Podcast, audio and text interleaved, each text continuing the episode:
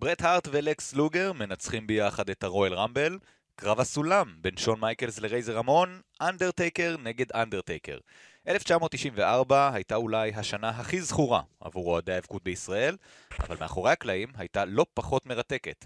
מי המתאבק ששינה את הגימיק שלו בעקבות הקרחה בלתי צפויה, מי הפך לאבא בחיים האמיתיים וביקש חופשה ששינתה לחלוטין את התוכניות, ואיך משפט הסטרואידים הגדול כמעט שינה את הענף לעד. ברוכים הבאים לפודקאסט ההיאבקות של ערוץ הספורט. 5 רדיו. הפודקאסטים של 5 רדיו. גברים בטייץ. ניר קפלן וחברים מרביצים בכאילו.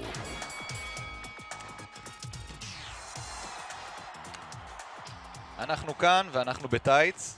מסתבר, שלום רם חיים. שלום, שלום, מה נשמע? פודקאסט ההיאבקות של ערוץ הספורט, ניר קפלן יחד עם מנור בירמן ונטע כהן, האנשים מאחורי הזכוכית, ואנחנו מדברים היום על 1994, שנה שבה WWF אז הגיע לבום מאוד גדול בארץ, וגם הגיעו לארץ והופיעו בארץ, ולכן רוב מה שהילדים שגדו ב-90s ולא נדבקו עם זה לאחר מכן זוכרים, אבל כפי שרמזנו כבר בפתיחה, לא מעט דברים קורים גם מאחורי הקלעים ו...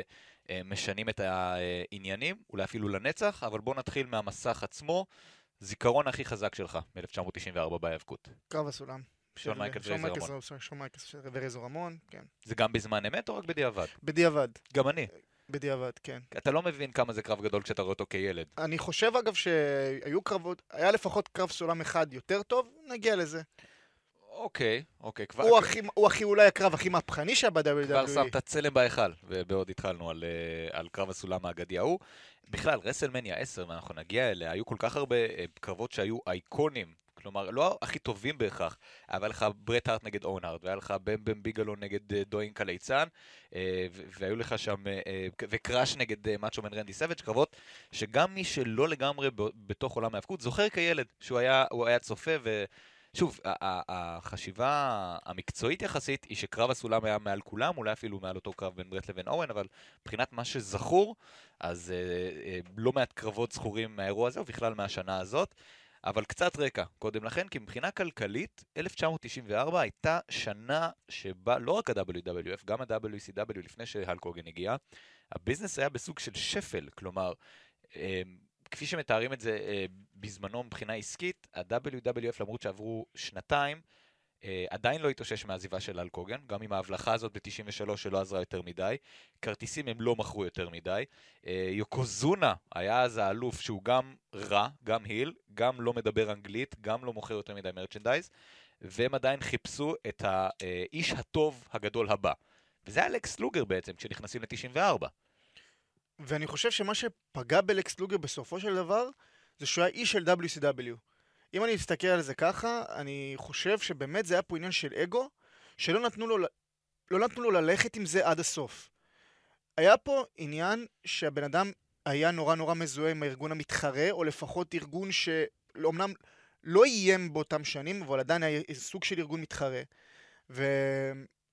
פה נעצר גם הפיק שלו בגלל שהוא כל כך מזוהה עם אותו ארגון שרצה להתחרות. יגידו לך ששנתיים קודם לקחו את ריק פלר שמזוהה יותר עם הארגון המתחרה, וכן נתנו לו את החגורה בסופו של דבר. אני חושב שריק פלר פשוט פוליטיקאי יותר טוב מלקס לוגר. הוא הרבה דברים יותר טוב מלקס לוגר. זה בטוח. אבל זה גם סיבה לכך שלקס לוגר לא מקבל את החגורה, אבל שוב, כדי למקם את זה באיזשהו מצב, לוגר בדיוק אחרי שהוא הטיח את יוקוזונה על הספינה שם והפך מרע לטוב, מהיל לפייס. מגיע הקרב בסאמרסלאם עוד ב-93, הוא מנצח בקאונט-אאוט, בספירה בחוץ, שם המומנטום שלו כמעט בן לילה נעצר, אבל אין להם מישהו אחר, וכשאנחנו נכנסים לתוך 1994, הרויאל רמבל בפתח כדי להכריע מי הולך לרסלמניה, הרוב הגדול, וגם אני כילד אז חושב שזה הולך בכיוון של לקס לוגר, כי כשאנחנו מסתכלים על ברט הארט, בסופו של דבר גם היה שניצח עם לקס לוגר את הרויאל רמבל הזה, הוא נכנס לכל הסיפור עם אוון, היה לו קרב זוגות עם אוון, כל הסיפור שלו היה שהוא הופך להיות מתאבק זוגות, למען האח הקטן שלו, כמובן שאחר כך כבר עשו מזה צימס הרבה יותר גדול והרבה יותר איכותי, ובצל כל זה, אולי אפילו כל זה בצל, וינס מקמן כמעט הולך לכלא, יש לנו משפט סטרואידים שמתחיל עוד ב-92, ה-FBI מתחיל לחקור לגבי שימוש בסטרואידים בהיאבקות, ומגיע למסקנה שהייתה הפצה פרופר של סטרואידים על ידי וינס מקמן וטייטן ספורט וה-WWF, והרבה מאוד אנשים אומרים שהשנה הזאת הייתה כל כך חריגה, מכיוון שהראש של וינס מקמן לא באמת היה בארגון, היה באיך הוא כבן אדם וכאיש עסקים שורד, איך הארגון הזה עובר את השנה, כי אם הוא נכנס לכלא, הוא בבעיה וה-WWF בבעיה. זה ש-1994 שנה מתעתעת, כי היא לא הייתה שנה גרועה גם. אתה חושב שאולי בגלל הקטע הנוסטלגי מחזיקים ממנה כשנה טובה? כי אם אני חושב על שנים טובות בהיאבקות, לפחות בעידן של WWF, אני שם את 1994 עד 2001.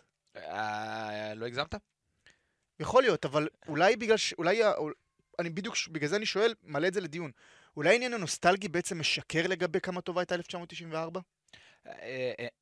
לי אין ספק, אני חושב ש-2001, אם מסתכלים עליה מבחינת איכות הקרבות ואיכות הרעיונות והכל, ואתה מסתכל על 94, ומי היו הכוכבים הגדולים שלו את השנה, אתה מסתכל על לקס לוגר, על ברט הארט, שאומנם נתן את 3-4 קרבות גדולים שלו באותה שנה, לא יותר, וזהו, מה עוד יש לך? שון מייקלס שנתן את קרב הסולם, רוב השנה הוא לא התאבק בכלל, ודיזל, שהוא לא מתאבק טוב, הוא דמות, אבל הוא לא מתאבק טוב. אני לא חושב שאפשר לשים אותה באותה שורה עם 2001, היא פחות גרועה ממה שעושים ממנה. אני מסכים איתך, ורסלמניה 10 עד היום היא אחת הרסלמניות הטובות בכל הזמנים.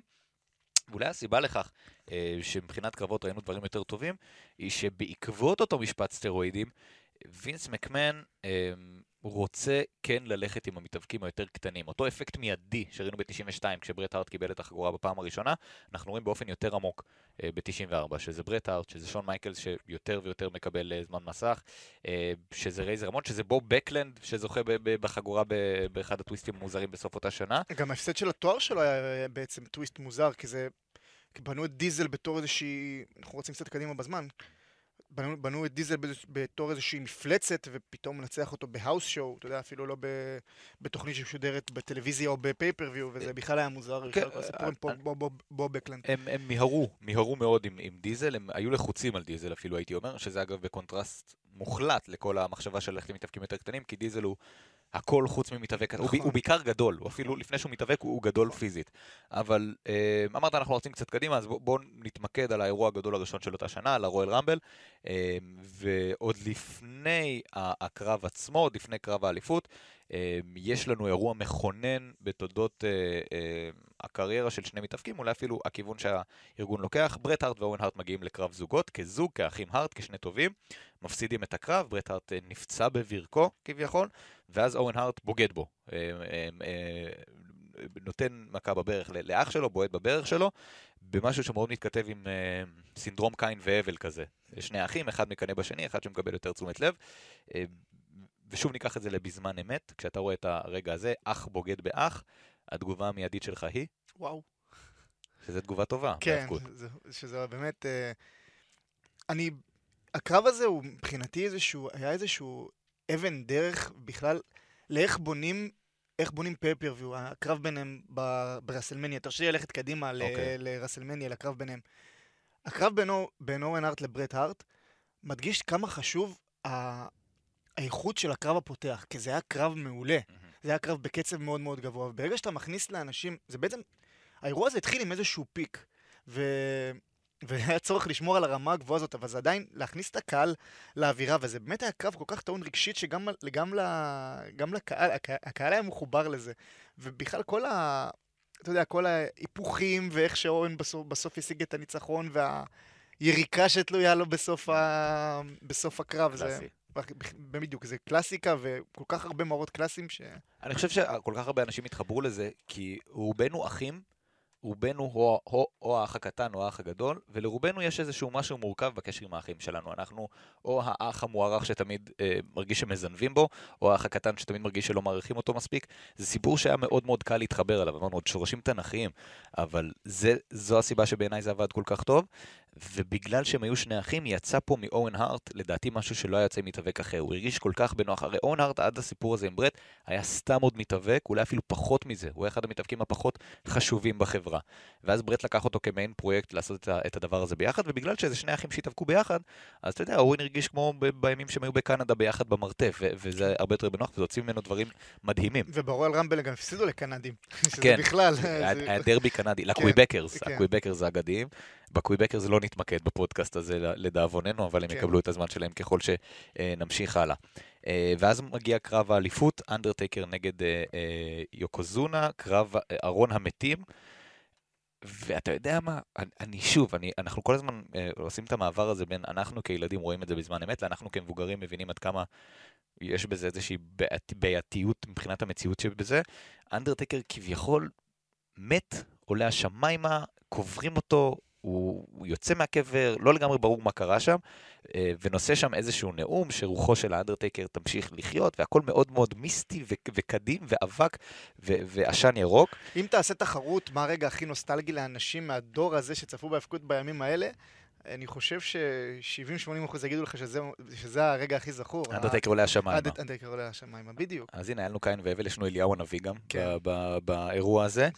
ושוב, יש בזה כל כך הרבה אלמנטים מיסטיים, על-טבעיים, סרטים מצוירים של ההאבקות, ומה שקרה מאחורי הקלעים, זה שלאיש נולד ילד, והוא ביקש חופש, ואמר, תמצאו איזה דרך להוציא אותי לחופש, כי אני רוצה כמה חודשים להיות בבית עם האישה ועם הילד. אז הרגו אותו והעלו אותו השמיימה, כי זה עולם ההאבקות, וזה מה שעושים בעולם ההאבקות, כשמישהו צריך קצת ימי חופש.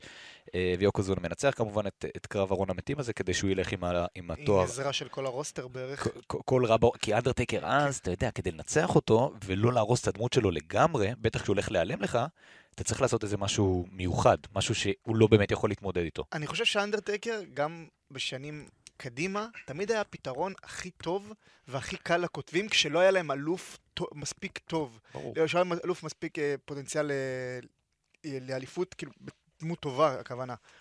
אם נסתכל קדימה, אפילו באמת, לסוף העשור הקודם, לא היו לך הרבה פייסים טובים וסוחפים, ואנדרטייקר שנים לא החזיק באליפות העולם.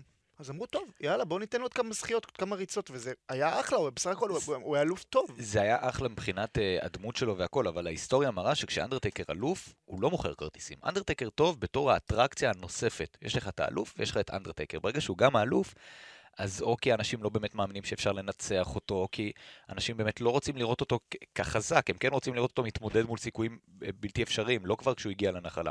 אז זה פחות עובד אנדרטייקר כאלוף, ובגלל זה ההחלטה הזאת לא לתת לו את האליפות ברויאל רמבל הייתה החלטה נכונה בעיניי, עד היום אגב. דיברנו על אוון הארט, וזה איזשהו סיפור לא נחמד, אבל איזשהו סיפור שידוע, זה שבאובר DH 99 שקרה מקרה של אוון הארט שבסוף הביא למותו, סטיב אוסטין היה אמור לנצח את אנדרטייקר. נכון. והכותבים אמרו שאי אפשר לשלוח את האנשים בתחושה שהטוב ניצח.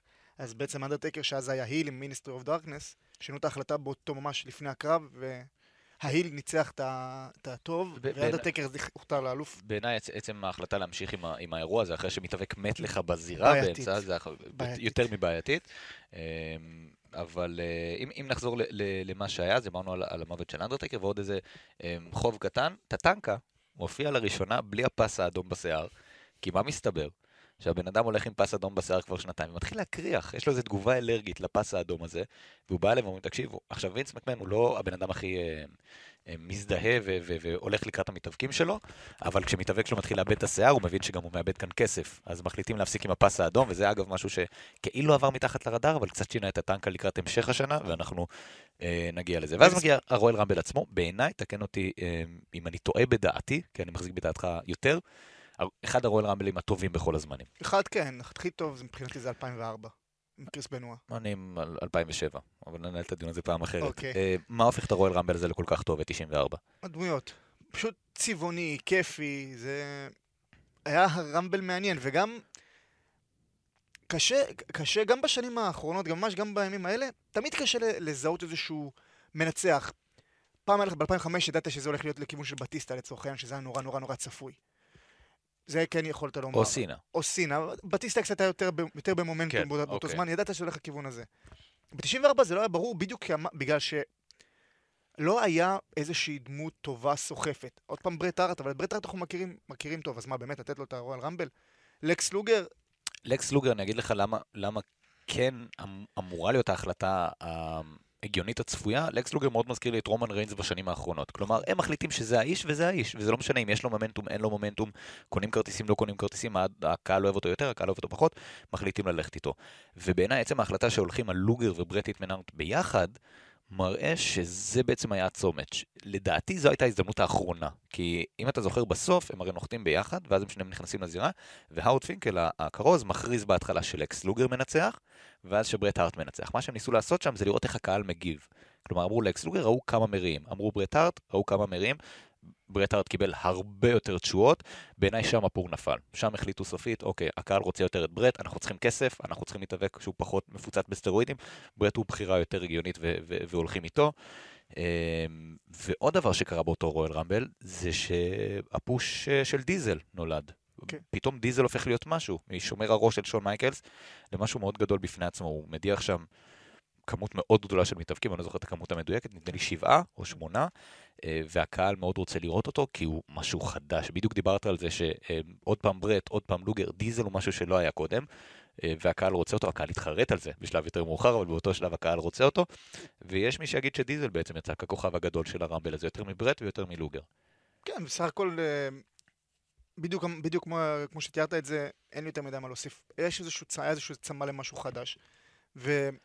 באותה תקופה היה נורא נורא קל לרמות את הקהל לצורך העניין. אז כן, שאתה מוכר להם איזושהי מפלצת גדולה, קנו את זה, זה פחות היום ממשלת רומן רייס זה לא עובד. כי אנחנו יותר חכמים. הרבה יותר חכמים. וכי יש יותר אלטרנטיבות, כן. וכי באיזשהו מובן אולי הם מנסים להפסיק לבנות את האל קוגן הבא. לקס לוגר היה אמור להיות האל קוגן הבא, אחר כך דיזל היה אמור להיות האל קוגן הבא, חיפשו מישהו שיתאים לשטנץ הזה ולא הבינו שהגיע הזמן לשטנץ חדש, ואז אנחנו מגיעים לרסלמניה ולמיין איבנט הכפול, כלומר יש הטלת מטבע, ברוק כמובן של המטבע משני הצדדים אותו צד, כי וינס מקמן לא טיפש ולא ישאיר את זה למזל את הדבר הזה, ומוכרע שלקס לוגר יתאבק ראשון נגד יוקוזונה, ברט הארט נגד אוון הארט, ואז ברט הארט נגד המנצח באותו קרב. החשיבה שהייתה אז היא שלקס לוגר נגד יוקוזונה זה לא קרב מספיק גדול כדי לסגור איתו את רסלמניה, וגם ברט הארט נגד יוקוזונה זה לא קרב מספיק גדול כדי לסגור איתו את רסלמניה. בעיניי זה אומר משהו על יוקוזונה כאלוף. אם האלוף שלך לא מספיק גדול נגד כל מתאבק כדי לסגור את האירוע הגדול של השנה, יש בעיה עם זה שהוא עדיין האלוף. ויותר מזה, גם הוא ייצג מדינה אחרת, שזה היה הכי קל למשוך, אתה יודע, למשוך את ההיט של הקהל, שאתה מייצג מדינה אחרת, ועוד יפן, שיפן היא לא תמיד הייתה החברה הכי טובה של ארצות הברית, ובדיוק גם בגלל הנושא הזה, אם הוא לא הצליח, ואולי גם בגלל החוסר תקשורת, אולי מה שפגע בו, בגלל שכל הזמן היה לו מנג'ר, וגם מיסטר פוג'י זה לא ברליץ מהלך, בוא נגיד את האמת. נכון, היה שם את ג'ים קורנט קצת, שזה עבד, ואגב ג'ים קורנט עזב שם באיזשהו שלב, שזה גם הייתה החלטה מאוד מוזרה בעיניי. ג'ים קורנט זה בן אדם לא חסר לו כמה ימים בשבוע. חסר לו כמה ימים בשבוע זה טוב, אבל לא, אתה מדבר כאילו על ליצנים ואנשים המתים שהסתובבו שם, זה היה איש של שפיות, ה-WWE. ג'ים קורנט זה עבד טוב עם ויידר, אם אני זוכר נכון? עם ויידר, עם אוון הארט בשלב יותר מאוחר, למרות שאוון הארט ידע לדבר בפני עצמו. ואם אפשר, בכלל, דיברנו על מתאבקים גדולים טובים, אין הרבה כאלה, ויידר היה אחד כזה, וחבל ששתי הארגונים לא ניצלו אותו יותר. אגב, בתקופה ב-94 הוא בעצם היה פנים של WCW באותם שנים. קצת לפני, הוא התחיל ב-93, אבל ב-94, תכלס עד שאל קוגן הגיע ל-WCW, הם החליפו פנים כל הזמן. כן, סטינג וכל החבר'ה שם. וריק פלר, כמובן, מעל כולם. בכלל, מתאבק מעולה ויידר היה. אבל באותה שנה הוא ב-WCW, ובינתיים ב-WWF יש לך עוד כמה מתאבקים טובים, ואז מגיע קרב הסולם. ושון מייקלס אמר מאז ברעיונות, הרי אחרי רסלמניה 10 הוא לקח שבתון יחסית ארוך עד אזור אוקטובר-נובמבר. ולא, קצת לפני, בקיץ. והוא אמר שהוא יודע שהוא הולך להיעלם לכמה חודשים, הוא רוצה לתת הצגה אחת גדולה לפני שהוא עוזב. והוא ורייזר רמון מסתובבים ברחבי ארצות הברית עם קרב הסולם, הרי תמיד כשכל ארגון ההפקות רוצה לבחון קונספט חדש, הוא מנסה אותו בכמה האוסיוס, בכמה אירועים קטנים. והתגובות לקרב הסולם ברחבי ארצות הברית היו מטורפות, ואמרו, אוקיי, הולכים עם זה במיין איבנט, או לפני המיין איבנט, ומגיע הקרב המדהים הזה, וזה מאוד לא WWF של פעם. כלומר, זה מאוד אלים, זה מאוד מסוכן, זה מאוד... יש רגעים כזה של... שאתה מסתכל על זה, באמת כואב לו, באמת כואב לו. וזה היה, בוא נקרא לזה, במפים, פעלולים הכי פשוטים שיש. הדבר הכי מסוכן שיש שם זה היה הספלש מראש הסולם. מה היה שם הדבר הכי מסוכן שם? לא, היה איזה קטע שהסולם נכנס לו בלסת שם, ואני עד עכשיו מצטמרר מהדברים האלה, אבל בעיניי עצם ההחלטה של ללכת על זה מראה דווקא כמה WWF היו בצרות, כי וינס מקמן מנסה דברים חדשים, רק שהוא ממש בצרות. אבל בעיניי זה קרב ששינה את הפנים של הארגון, כי מאותו רגע התחיל טיפוס מאוד מתון אמנם, אבל הלך לכיוון יותר אג'י, יותר אלים. לא הכל נשיקות וחיבוקים ולתת משקפי שמש למישהו שבקהל. הם הניחו את היסודות, לקראת סוף שנות ה-90, כל שלושת הגדולים של העולם הזוגות שדרגו את זה, דאדליז, הרדי בויז, אג' וקריסטיאן, הם... מקרבות הסולם הגדולים מהם. כן. ששם זה כבר, כן, היה קצת יותר מסוכן. קצת יותר מסוכן, בדיוק. הניחו את היסודות ממש ממש טוב, רזור רמון ושון מייקלס, אבל שדרוג הגיע בסוף שנות ה-90. לפני שנמשיך הלאה להמשך השנה, עוד משהו שאני חייב לגעת בו, כי אז זה נראה לי כדבר הכי גדול בעולם, וזה נעלם ברגע, וזה מיסטר פרפקט. מיסטר פרפקט מגיע לקרב שבין לקס לוגר ליוקוזונה, עושה קאמבק ענק, לא ראו אותו שנה וחצי, פחות, משהו כמו שנה. בזור רסלמניה 8, אם אני לא טועה. זה רודי פייפר, מיסטר פרפקט היה ברסלמניה 9. ברסלמניה 8 היה המנג'ר של ריק פלר. ברסלמניה 8 היה המנג'ר של ריק פלר, אבל הוא חזר ב-93, הרי לו את שורת הקרבות שם עם שון מייקל, זה עד הסאמרסלאם, ובאזור, אתה יודע מה? חצי שנה, נסגור ככה. אבל הוא חוזר, זה הקטע החשוב, והוא כאילו נוקה בלקס לוגר על מה שהיה ברסלמניה 9. הרי הוא השופט המיוחד בקרב בין לקס לוגר ליוקוזונה, והוא פוסל את לקס לוגר לא עוול בכפו, במעין נקמה על מה שהיה שנה קודם, שזה בעיניי דבר מדהים לעשות, להתכתב ככה עם משהו שהיה לפני שנה, ובאותו רגע אתה חושב, אוקיי, לקס לוגר ומיסטר פרפקט, זה הולך להצית את הארגון לחלוטין, ונגמר האירוע, והוא הולך לוינס מקמן מאחורי הקלעים, ואומר, אוקיי, היה נחמד, ווינס מקמן אומר, מה זאת אומרת? סגרנו שאתה חוזר. אני לא אמרתי דבר כזה. הייתה שם איזושהי הבנה מאוד מוזרה, כשמסתכלים על וינס מקמן, מיסטר פרפקט רוצה יותר כסף, בסופו של דבר הוא לא נשאר. ומחר יותר הוא מוצא את עצמו ב-WCW. אני חייב לומר, מכל המתאבקים שבוכים עליהם, שבוכים במרכאות כמובן, שלא היו אלופי עולם אף פעם, בארגונים הגדולים, כי הוא כן זכה בתואר ב-AWA. מבחינתי מיסטר פרפקט הוא המתאבק הכי טוב שלא היה אלוף עולם בארגונים הגדולים. כי הוא היה בסיאו, כשאלקוגן היה בסיאו. נכון. וזה הדמות ש... גם, אתה יודע, כל פרומו שלו, אתה יודע, גם דיברנו על, באחד הפודקאסטים הקודמים, דיברנו על פעולות בנאליות שמשדרות קריזמה. מיסטר פרפקט היה יורק מסטיק ונותן לו מכה. כן. יותר עלוב מזה, והוא עדיין עשה את זה פרפקט. מיסטר פרפקט הוא דמות כזה שאמרת, איזה מלך אני שונא אותו. שזה ההיל המושלם. שזה, אתה יודע, אתה קצת מעריץ אותו עמוק בפנים, ומאוד מקנה בו עמוק בחוץ, ומסתיר את זה עם בוז ושינה וסלידה לקטע המתנשא שלו. בעיניי הוא יכול היה מאוד לשדרג את הארגון באותה שנה. אבל זה לא קורה. והוא עוזב, ואנחנו קופצים לסאמר סלאם, שזה בקיץ, באופן טבעי. אנדרטייקר חוזר מהחופשה שלו, חופשת הלידה שלו, ומגיע עוד אנדרטייקר. וזה... בתיאוריה אני יכול להבין מה הם ניסו לעשות, כלומר להביא מין, לעשות קאמבק פנטום כזה של בריין לי, מתאבק ממפיס, שהוא כאילו משחק את אנדרטייקר הישן שהפך לרע, שהולך עם טדי ביאסי ומה קרה, אנדרטייקר נהיה רע, ואז מגיע אנדרטייקר הטוב. בוא נעשה סדר בשביל המאזינים. כשאנדרטייקר קברו אותו, הוא היה עם הכפפות האפורות. נכון. הוא חזר אנדרטייקר עם כפפות סגולות. אנדרטייקר האמיתי חזר עם כפפות סגולות. זה מה שאני אומר, אנדרטייקר האמיתי חזר עם כפפות סגולות, ומאז היה עם כפפות סגולות. נכון. אז יש איזשהו מיתוס שאומרים שבעצם אנדרטייקר, זה לא מרק קלווי, בהלך השנים החליפו אותו. כאילו החליף כפפות. בדיוק, אולי פה הבלבול בעצם?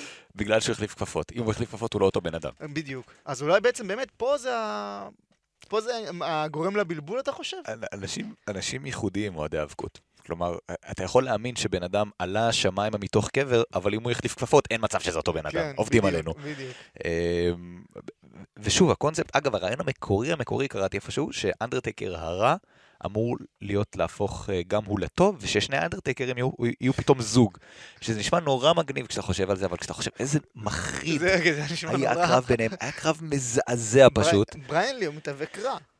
איך שלא תהפוך את זה, הוא מתאבק רע. כן, הוא מתאבק רע מאוד, וזה היה קרב רע מאוד, ועדיין זה סגר את סאמרסלאם, ולא ברט הארט נגד און הארט בקרב הכלוב. ומה זה אומר על מה שווינס מקמן חשב על ברט הארט כאלוף שלו? אני חושב שפשוט ברט הארט ואון הארט מיצו את עצמם טוב מאוד בקרב ברסלמניה. יש קרבות שמספיק, אתה יודע, פעם אחת. לצורך העניין, גם ב-2004, בוא נלך קדימה גם ל-2004, גם לא שנה הכי... מדהימה, מבחינת ההפקות. יש אלוף טוב, כי יש את קריס בנואה וכל זה, אבל ששחזרו את הקרב המשולש מרסלמניה 20 גם בבקלש לצורך העניין, זה לא הייתה אותה התלהבות, וקריס בנואה נמשך את הפיוד עם טריפל אייץ' עד הקיץ, עד שהוא הפסיד לאורטון בסאמרסלאם, ועד חודש לפני זה עדיין נלחם עם טריפל אייץ'. כשמושכים משהו במשך חצי שנה, זה קצת מאבד את ההתלהבות. למרות שזה לא בדיוק אותו סיפור, זה אוון הארט ניצח את ברט הארט ברסלמניה, כאילו הפך את עצמו למתאבק לגיטימי, אחר כך הוא זוכה במלך הזירה באותה שנה, והוא בא מעמדה אחרת, וגם ברט בא מעמדה אחרת, כי הוא האלוף. כלומר, הם שניהם עשו תהליך מאוד ארוך בין רסלמניה לסמרסלאם. זה מרגיש קצת כמו הצלנות של הכותבים, אני חייב לומר. או ללכת על בטוח. אז ללכת על בטוח זה לא תמיד הצלנות, זה לפעמים כן ההחלטה הנכונה. כי את מי היית נותן לברט הארט בסמרסלאם? איזה עוד רע גדול היה שם, שאתה יכול לשלוח אותו לברט הארט, ושיהיה גם קרב טוב וגם קרב שיעניין את הצופים. שאלה טובה. אין, בגדול. שון מייקלס עדיין לא שם, עדיין לא חושבים ששון מייקלס מספיק גדול ומספיק חזק כדי לעשות את זה. דיזל, הוא כבר התאבק נגדו במלך הזירה 94 כמיין פיילוט לדיזל כמתאבק בקרבות הגדולים. ויוקוזונה, אתה לא תיתן לו עוד פעם את יוקוזונה, אז קשה היה למצוא מה לעשות, ויצא להם אחלה קרב. בסופו של דבר. ברמה של רסמניה מן הסתם, אבל... אבל כן, אתה יודע, כלוב וזה, וזה גם אגב קרב שאנשים זוכרים עד היום, הקרב כלוב בין ברט הארט לאוהן הארט. בעיקר בגלל שכלוב היה כחול. נכון. בגלל שהכלוב היה כחול, בגלל זה אנשים זוכרים את זה. יש מוטיב מעניין של צבעים בהיאבקות, דיברת על הכפפות, על הכלוב. אתה יודע, גם כשיש איזושהי תוכנית מיוחדת של רו, משהו לצורך העניין, אז גם שמים את החבלים בלבן כחול ואדום כמו פעם. נכון, שזה גם... אבל האמריקאים תמיד עושים משהו לבן כחול ואדום, זה לא משנה מה אתה צובע בצבעים האלה. אז באיזשהו מקום נותנים לברט את אורן, בעיקר כדי לסגור את המעגל הזה וכדי שהוא יוכל לעבור לפיוד הבא, והפיוד הבא הוא בוב בקלנד. ובוב בקלנד זה סיפור מטורף בעיניי, כי בין כל הדברים הרעים שדיברנו עליהם, שה-WWF עשו באותו שנה, בוב בקלנד היה דבר שהם עשו באופן מושלם. הוא היה אלוף בתחילת שנות ה-80, הוא חוזר כמתאבק ותיק וקצת פתטי באזור 92, מדשדש, אין לך באמת מושג מה הוא עושה שם, הבחור הזה שהוא לא שרירי ולא שזוף, ומתאבק בסגנון מאוד מיושן, והם מחליטים לתת לו דמות של חולה נפש, שכאילו מתבאס על הדור החדש, שלא מכבדים את המבוגרים ולא נותנים צ'אנס למבוגרים, ומדמות שהיא הגיונית, זה מהר מאוד הופך למשהו משוגע, אבל שעובד. בזמן אמת בוב בקלנד עבד לך כדמות? לא. תסביר. לא. אני חושב שפשוט זה עניין של חיבור. עניין של חיבור רגשי. יש דמות שאתה מתחבר אליהם יותר, יש דמות שאתה מתחבר אליהם פחות. אני לצורך העניין יותר אוהב את דיזל. אומר משהו לגבי העדפות שלי. כדמות או כמתאבק? גם וגם. וואלה. כן. דיזל מתאבק לא טוב. דיזל מתאבק לא טוב, לכאורה הוא לא טוב. לא לכאורה, דיזל מתאבק לא טוב. זה עניין של דעה. אתה טועה. תקשיב, אני מסכים שאם מסתכל לאורך השנים, קווין אש דיזל היה מעורב ביותר קרבות רעים לאורך השנים, מאשר בוב בקלנד, לצורך העניין. אוקיי. אבל מבחינת דמות, מבחינת מתאבק, כן, יותר עניין אותי לראות את הקרבות שלו, מאשר לראות את הקרבות של בוב בקלנד. כי הוא התאבק באותו סגנון מיושן, הוא פשוט עשה את הסגנון המיושן הזה מאוד טוב, אבל אם אתה לא אוהב את הסגנון המיושן, אתה לא תתחבר לקרבות. ממש לא. ודיזל עשה קרבות בסגנון יותר מודרני, פשוט עשה אותם רע. אז זה האיזון שם... תלוי נגד מי? נגד שון מייקלס, כי הוא היה חבר שלו, אז הוא נתן לו לעשות לו קרבות טובים, למרות שהוא עשה לו קטע ברסלמניה 11, אבל לזה נגיע בפודקאסט אחר. אז מגיע בוב בקלנד, אבל תכלס, הם בנו את כל הסיפור הזה, את בוב בקלנד, כי הם רצו שדיזל יהיה אלוף. זה אומנם קצת מגוחך לחשוב על זה, אבל הם רצו, דיזל היה אמור להיות האלקוגן החדש, אחרי שלקס לוגר לא הפך לאלקוגן החדש. ובזמן שלקס לוגר הלך לדשדשה מול טדי ביאסי ומול טטנקה שבגד בו בגלל שאין לו פס אדום בשיער יותר וכל הבלגנים האלה שהתחלנו קודם, אז דיזל נכנס לוואקום הזה ואמור להיות האלקוגן הבא. והאלקוגן הרי איך זכה באליפות בקרב מאוד קצר נגד האיירון שיק, שהפך אותו לכוכב בן לילה. כלומר, כך מישהו שהקהל מאוד רוצה, תן לו ניצחון מאוד משכנע ומאוד קצר, והפכת אותו לכוכב. הם רצו להעתיק את הנוסחה הזאת אחד לאחד עם דיזל. הם ידעו שברט הארט לא יסכים להפסיד קרב קצר כזה לדיזל, אז הם החליטו לשים אלוף מעבר, אלוף ביניים, וזה הוכרע כבוב בקלנד. ומה שקורה זה שבוב בקלנד מנצח את ברט הארט בקרב מאוד ארוך על האליפות, באפסט, בהפתעה עצומה באותו זמן, וכמה ימים לאחר מכן, דיזל מנצח אותו תוך 8 שניות, ולוקח את האליפות. באאוס שואו שלו שודר בדיעבד, כי זה קרב מאוד קצר. אני חושב שבעצם יש כמה שניות שבאמת רואים את הקרב מתחיל, תנו אותה לביתה, את הג'ק נייף פאוורבומב, ונגמר הסיפור. זה שניות, עניין של שניות. ואני קצת מבין את זה אם אתה רוצה לבנות את דיזל, אבל מה שלדעתי לא חשבו זה איך זה מוציא את ברט הארט, שהתאבק כמה ימים קודם לכן 35 דקות או משהו כזה נגד בוב בקלנד, הפסיד לו, ואז הבוב בקלנד הזה דיזל יוצא ממנו בוטנים. פשוט מנצח אותו תוך שנייה. כאילו בשנייה הרסת את הלגיטימציה של מי שהיה אחד הכוכבים הגדולים שלך במשך 2 שנתיים. וביניי המרמור של ברט הארט שראינו שנים מאוחר יותר, אולי אפילו התחיל שם בסיפור הזה. ושוב, ההחלטה הזאת ללכת על דיזל, היא כאילו נכונה אבל לא נכונה. כי דיזל, עם כל כמה שהקהל רצה לראות אותו, וכל כמה שהוא היה דבר מרענן וחדש, אתה פשוט לא אהבת אותו. לא, אני אשאל אותך אחרת. הוא היה מוכן? הוא היה בשל? זה לא היה קצת מוקדם מדי? לא היה צריך לבנות אותו עוד או אחרת? אני חושב שלא. אני חושב שפשוט כן היה איזשהו סטורי ליין הגיוני. קורה שדברים לא עובדים. עם רומן ריינס זה לא עובד עד עכשיו. ועדיין הם מנסים. ועדיין הם מנסים. ועדיין לא עושים לו את... לצורך העניין, ג'ון סינה. ג'ון סינה, שהוא הכי סופר הירו שיכול להיות. אנשים היום, רוב התגובות כלפיו, הם בוז. אבל אתה יודע מה ההבדל? ג'ון סינה מוכר מרצ'נדייז הרבה יותר ממה שדיזל מחר בזמנו. דיזל באף שלב... קצת קשה לי להשוות את העידנים האלה. למה? מבחינת כמות הילדים שצופים? מבחינת כמות הילדים, גם וגם, אני חושב שפשוט... היה יותר קשה לחשוב על מרצ'נדייז אז, בשנות 94, היום יש לך כמה דברים אתה יכול לעשות מרצ'נדייז. ספינרים. ספינרים, כוסות, שטויות, לא יודע, דברים שעולות, אז מה היה לך, קסטה וווקמן. בדיוק, אתה מבין, זו תקופה קצת שונה, בגלל זה, אני כן יכול להתחבר למה שאתה אומר, אבל אני חושב שבכלל, בעמדה הזאת, בהשוואה הזאת, דיזל מלכתחילה בא בעמדה הרבה יותר נמוכה. מבחינת הקטע של המרצ'נדייז האפשריים שאפשר למכור, לשים להם את הכיתוב דיזל לצורך העניין. כאילו מבחינה כמותית? מבחינה כמותית. מבחינה כמותית, זאת הכוונה. לא יודע, אגיד לך שלקס לוגר, אתה יודע, מכרו בובות שלו ופוסטרים ואקסו ג'ים דאגן היה לו את הקרש המוזר הזה מספוג, וכן, סמוך על וינס מקמן ולאנשים שלו שידעו מה למכור. לקס לוגר הדביקו עליו דגל ארצות הברית, זה מספיק כדי למכור מרצ'נדייז. אתה אומר גם לי על לקס לוגר, מספיק דגל ארצות הברית. מספיק דגל ארצות הברית, בדיוק. אוקיי, אני מקבל את מה שאתה אומר. אני עד עכשיו חושב שאולי שון מייקלס הייתה בחירה יותר הגיונית באותו שלב, אבל כנראה וינס עוד לא מבין שם עד הסוף שהוא יכול ללכת למתאבק קטן. אגב, אמרת לא קרב הסולם הגדול בהיסטוריה? מה כן קרב הסולם הגדול בהיסטוריה? TLC של רסלמניה 17. אתה יכול להשוות TLC לקרב סולם? זה לא בדיוק אותו קרב. כן, אבל זה היה סיפור כל כך כל כך יפה, ה-TLC. בכלל, רסלמניה 17 רסלמניה מושלמת, מבחינתי עדיין הכי טובה, עדיין עומד במבחן הזמן. מסכים. כל הקרבות כל כך קרבות טובים, הקארד מצוין. אני מסכים לגבי... אגב, אני הרבה יותר אהבתי את קרב הסולם בין שון מייקלס לרייזר רמון בסאמרסלאם 95, ששון מייקלס מנצח. כן, קרב מעולה. ואולי שם הם הבינו שכן צריך ללכת על שון מייקלס, מה שהם לא הבינו קודם לכן. אבל בעיניי, שון מייקלס, מי שאני מעריך ומחשיב לפוליטיקאי הטוב בהיסטוריה של הביזנס, לדעת בדיוק איפה ההזדמנויות שלך, לאן ללכת, איפה למשוך, איפה ללכת, באיזה חוטים למשוך, הוא גם ידע באיזשהו מקום שזה עוד לא הזמן שלו, שווינס מקמן עוד לא בשל למתאבק גדול, והיה לו קל לדחוף את החבר שלו, את דיזל, שיהיה אלוף, כלומר שאם הוא יצטרך אי פעם לעשות איזשהו מהלך, יהיה לו מישהו חזק בעמדת כוח. אבל דיזל, אני עד עכשיו חושב שהייתה החלטה לא נכונה, וגם אם בזמנו זו כן הייתה החלטה נכונה, הלכו איתו הרבה יותר מדי. האיש היה אלוף כמעט שנה. עד סדרת ההישרדות Survivor Series ב-95. צריך לזכור ש-95 הייתה שנה מחרידה מפעילה ההפקות.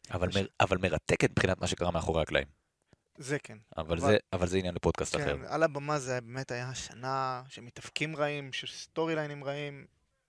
אין מה לזכור במשנה הזאת. אגב, Survivor Series 95, אירוע מצוין. נכון. אירוע מצוין, גם דיברנו על זה, על הקרב נשים שהיה שם, קרב מעולה. מלונדרה בלייז ובולנקאנו, זה הקרב ההוא, אבל סך הכל 95 באמת מבחינת ההיאבקות הייתה שנה מחרידה. טוב, אחרי שעשינו פרומו כל כך טוב לפודקאסט של 95, לגבי כל מה שהיה איכותי באותה שנה, נדמה לי שהגיע הזמן להתחיל לסגור את 94. רם חיים, תודה רבה לך. תודה. תודה רבה למנור בירמן ולנטע כהן. אני ניר קפלן ואנחנו נתראה ונשתמע בפודקאסטים עתידיים.